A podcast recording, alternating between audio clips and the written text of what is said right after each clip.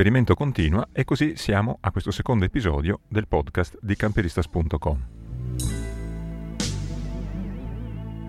Siamo ancora parcheggiati per le strade di Edimburgo e la grossa avventura di questa settimana è stata che eh, c'è finita la bombola del gas. Così ci siamo trovati davanti al problema di dover sostituire la bombola qui in Scozia.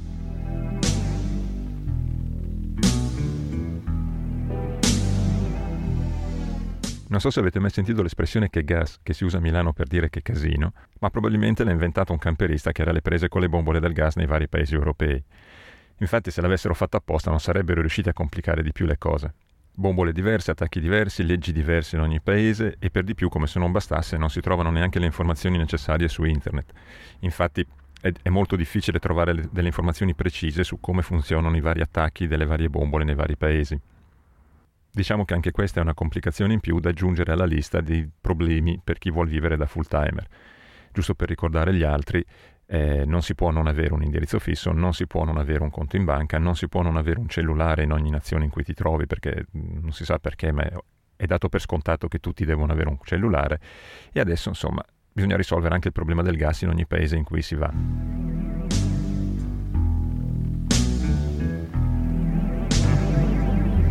Ma torniamo al problema della nostra bombola. Allora, qualche giorno fa ci finisce la bombola spagnola che avevamo in macchina. E così cominciamo una ricerca per capire come funziona qui in Gran Bretagna il sistema delle bombole di gas. Breve ricerca su internet e scopriamo che qui ci sono tre tipi di attacchi diversi. Ce n'è uno a vite per le bombole di butano e due diversi per le bombole di propano, uno a vite per delle bombole che possiamo chiamare normali e uno a baionetta per le bombole che qui chiamano patio che sono destinate come uso a barbecue, stufe a gas, eccetera, dove la bombola può essere staccata facilmente. E la sorpresa però non è stata tanto questa, quanto il fatto che il vuoto qui lo fanno pagare 40 sterline e non sono rimborsabili. Cioè, compri la bombola, diventa di tua proprietà e non, te la rimborsa nessuno quando la restituisci e 40 sterline sono più o meno 50 euro, perciò aggiungendo a quello il costo del contenuto che sono altre 26 sterline più o meno, aggiungendo il costo del regolatore che comunque avremmo dovuto cambiare, che sono altre 10 sterline, alla fine viene fuori un costo di 100 euro per cambiare bombola di gas, che non è proprio da ridere. A questo punto l'unica cosa che ci viene in mente di fare è di dare un'occhiata a un sito di piccoli annunci che si chiama Gumtree per vedere se per caso possiamo trovare qualcosa di usato a buon mercato e diciamo che ci va veramente di fortuna perché troviamo una bombola in vendita in un paesino poco lontano da Edimburgo, una trentina di chilometri, forse 40, eh, che comunque era, un, da quello che diceva l'annuncio, appunto una bombola perfettamente nuova, ancora sigillata, comprata per errore e ha per sole 30 sterline, perciò alla fine, ok, sul meno di metà prezzo sicuramente ci conveniva farlo. Così,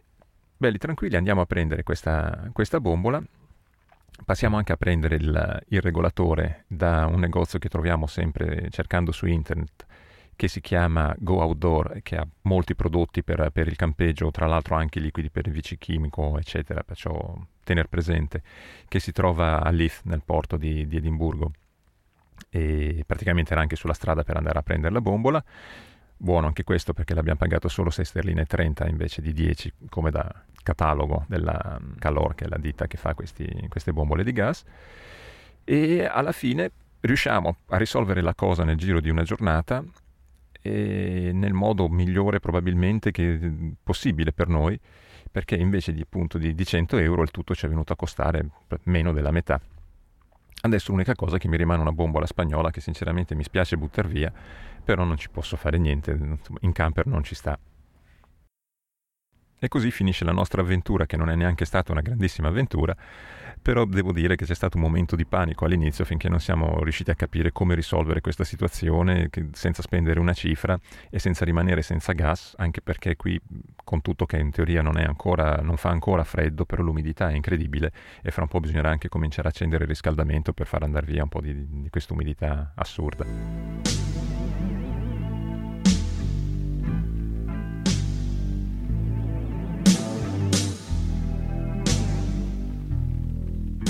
Vorrei però riassumere brevemente la storia delle bombole del gas in Europa come l'abbiamo vissuta noi fino adesso, sperando che possa essere utile a qualcun altro. Allora, fino adesso abbiamo constatato, perlomeno di persona, che le bombole francesi e tedesche hanno lo stesso attacco, che è diverso da quello italiano e greco, che sono uguali fra di loro. Per collegarsi alle bombole francesi e tedesche con un regolatore italiano ci vuole un semplice piccolo adattatore che è facile da trovare in qualsiasi negozio di, di accessori da camper. Le bombole francesi sono un po' più grosse di quelle italiane e greche, sono da 13 kg e costano intorno ai 26 euro. Il vuoto invece, se comprato con attenzione, costa praticamente niente. Le bombole dell'Intermarché che si trovano all'Intermarché, mm, se non sbaglio, hanno un euro soltanto di cauzione, mentre quelle della Superu eh, hanno una cauzione di 5 euro. Per quanto riguarda le bombole tedesche, invece, non ho esperienza con quelle da 13 kg, perché noi di solito prendiamo quelle da 5 kg, che sono quelle per cui è predisposto il nostro camper, e quando vado in Germania è un'occasione appunto per cambiarle e tenerle come riserva, usando invece quella grossa che ho montato in, uh, all'interno del camper. Le bombole spagnole e portoghesi sono uguali fra di loro se prendete le bombole della Repsol, che ha filiali in tutti e due i paesi e così potete tranquillamente scambiare la bombola, dare indietro il vuoto e prenderne una piena in tutti e due i paesi. Le bombole sono da 13 kg e hanno un attacco a baionetta che si può trovare in, uh, in qualsiasi, da qualsiasi ferramenta o in qualsiasi grosso magazzino di, di bricolage. Il vuoto non è proprio semplice da trovare in Spagna perché per legge ci vorrebbe un certificato di idoneità e un contratto per poter prendere una bombola nuova, però poi alla fine invece non, non, è così un problema. Noi siamo riusciti a prenderla pagandola 18 euro da un benzinaio generico che vendeva anche bombole del gas. Siamo poi venuti a sapere che si trova anche a molto meno comprandolo tramite annunci o i mercatini dell'usato o qualche ferramenta può averlo, insomma se ci si guarda in giro alla fine si trova e si può pagare anche 5-10 euro soltanto. Comunque, insomma, 18 euro dal benzinaio senza nessun problema. La cosa strana è dei due paesi, Spagna e Portogallo, è che in Spagna il contenuto della bombola costa solo 10-12 euro e mezzo a di dove si prende, il prezzo ufficiale è intorno, se, se, mi ricordo bene, 12 euro mentre invece in, in Portogallo costa esattamente il doppio, 24-25 euro. Perciò sicuramente conviene comprarlo in Spagna. È esattamente lo stesso gas nella stessa bombola.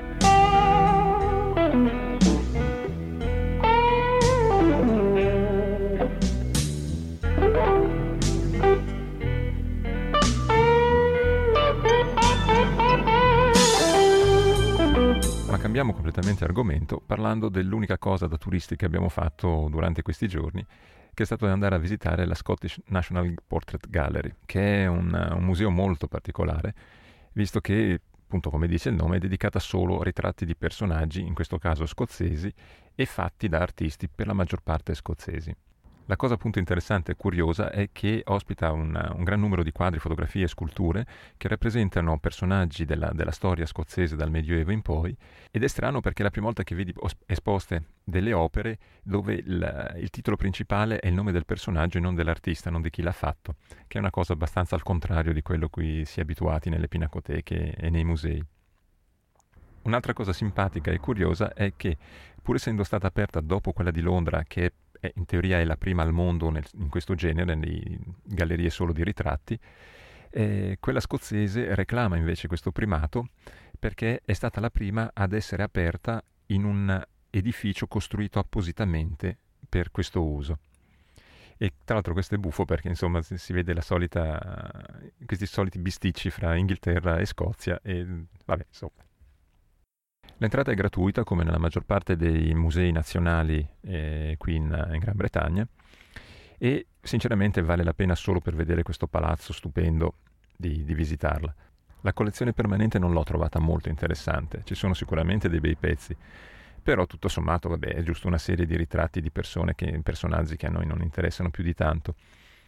c'è di fatto che hanno provato a renderla più interessante cercando di, di, farla un po' più interattiva. Ci sono ritratti nascosti dentro cassetti piuttosto che dentro armadietti, insomma può essere simpatico per quello. Però sta di fatto che il palazzo sicuramente merita già di per sé una visita mm, di una mezz'oretta. Una cosa molto interessante invece è che siccome ospita anche mostre temporanee, può capitare di imbroccarne una bella come è capitato a noi che, siamo, che, abbiamo visto questa mostra che si chiama Facing the World adesso che è ancora aperta fino al 16 di ottobre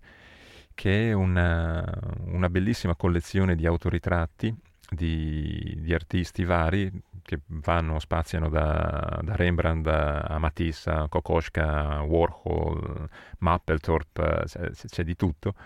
Una delle cose buffe, tra l'altro, di questa mostra è un, un autoritratto di un, di un artista sceneggiatore scozzese che si chiama John Byrne,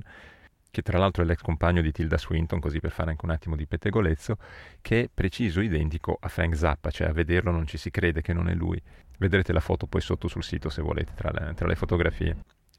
L'entrata alla mostra in questo caso costa 9 sterline, non è gratuita e non è poco, anche perché pur essendo bellissima non è che sia enorme, insomma ci si può passare dentro una mezz'ora, tre quarti d'ora al massimo, però rimane un fatto che il, è curata molto bene e una raccolta così di ritratti presi da destra e sinistra non, non è semplice da, da, rivedere da un'altra parte. Perciò tutto sommato, insomma, per gli appassionati penso che valga veramente la pena.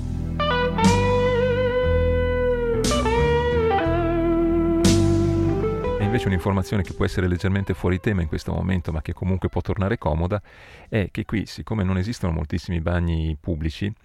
eh, un'ottima soluzione è appunto quella di usare le biblioteche e i musei, che siccome sono tutti a entrata libera, sono perfetti sia come bagno che come punto internet wifi, perché quasi tutti hanno un wifi libero e aperto.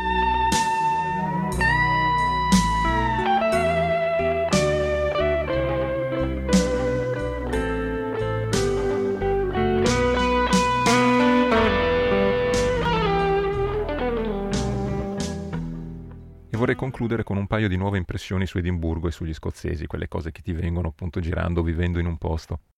Allora, i pedoni qui per le macchine non esistono praticamente. Suona strano, e in effetti anch'io mi sarei aspettato un livello di civiltà molto più avanzato in questo campo, però è un fatto che le strisce pedonali praticamente non esistono, sono una rarità. E gli automobilisti non hanno nessuna voglia di dare la precedenza ai pedoni, anzi, strombazzano anche se passi, magari perché non li hai visti tu o non ti sei accorto che stava arrivando una macchina. Non solo, quando piove il pericolo è ancora più grande, perché è quasi impossibile non farsi fare la doccia da una macchina che arriva a tutta velocità e entra nella pozzanghera alzando la famosa onda. Tant'è vero che anche le fermate dell'autobus sono fatte con il vetro dalla parte della strada e non all'interno del marciapiede, probabilmente proprio per quello, per proteggere chi è in fila ad aspettare l'autobus dalle ondate d'acqua che può sollevare sia l'autobus che le macchine che passano.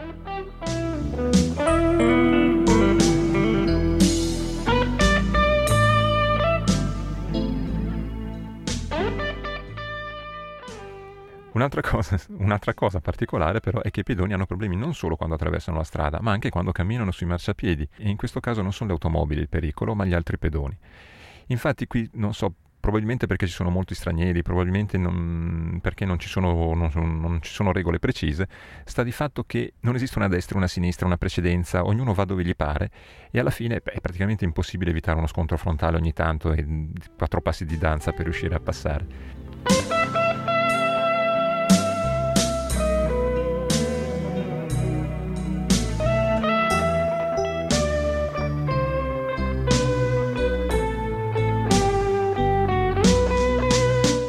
Mentre invece, per dire anche qualcosa di, di molto positivo, è una sensazione molto bella quella di entrare nei supermercati eh, così come si entra in, di solito solo nei, nei, grandi magazzini, cioè si entra e si esce senza passare dalle casse, nessuno, sembra che nessuno si preoccupi del fatto che qualcuno potrebbe anche rubare qualcosa. Ci sono chiaramente i sistemi antifurto, ma finisce lì la cosa e sembra che nessuno ci faccia caso, cioè non, sembra la cosa più normale del mondo. E allo stesso modo il fatto che la maggior parte del, delle case degli appartamenti, anche quelli a piano terra, non hanno le tende, si vede benissimo dentro cosa c'è, di solito sono i saloni e si vedono dentro anche tutti gli oggetti di valore, televisioni, computer, quadri, eccetera. Ed è bello perché il risultato è che ci si sente più tranquilli alla fine perché vedi che insomma se, se si fidano loro perché non fidarti tu a quanto pare pericolo qui non, non ci dovrebbe essere.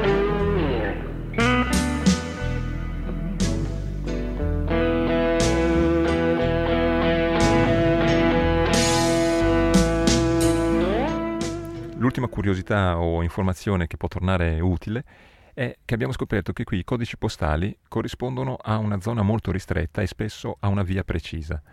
per cui il codice diventa utilissimo per trovare gli indirizzi eh, sia col GPS che per eh, quando insomma si sta cercando un, un, una posizione particolare, perché se no è abbastanza è abbastanza un problema, nel senso che qui è facile confondersi perché le, le strade hanno un nome e possono avere però una decina di varianti sullo stesso nome. Per dire, una strada che si chiama Merkinston può chiamarsi Merkinston Road, oppure Merkinston Avenue, oppure Merkinston Street, oppure Crest, Park, Terrace, Place, Grove, Lawn, Gardens, Drive. Come capite, insomma, è molto facile fare confusione, anzi, come diremmo noi a Milano, un bel gas.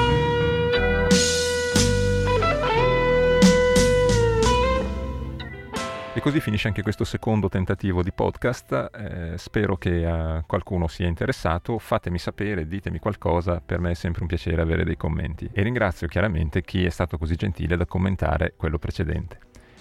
Alla prossima.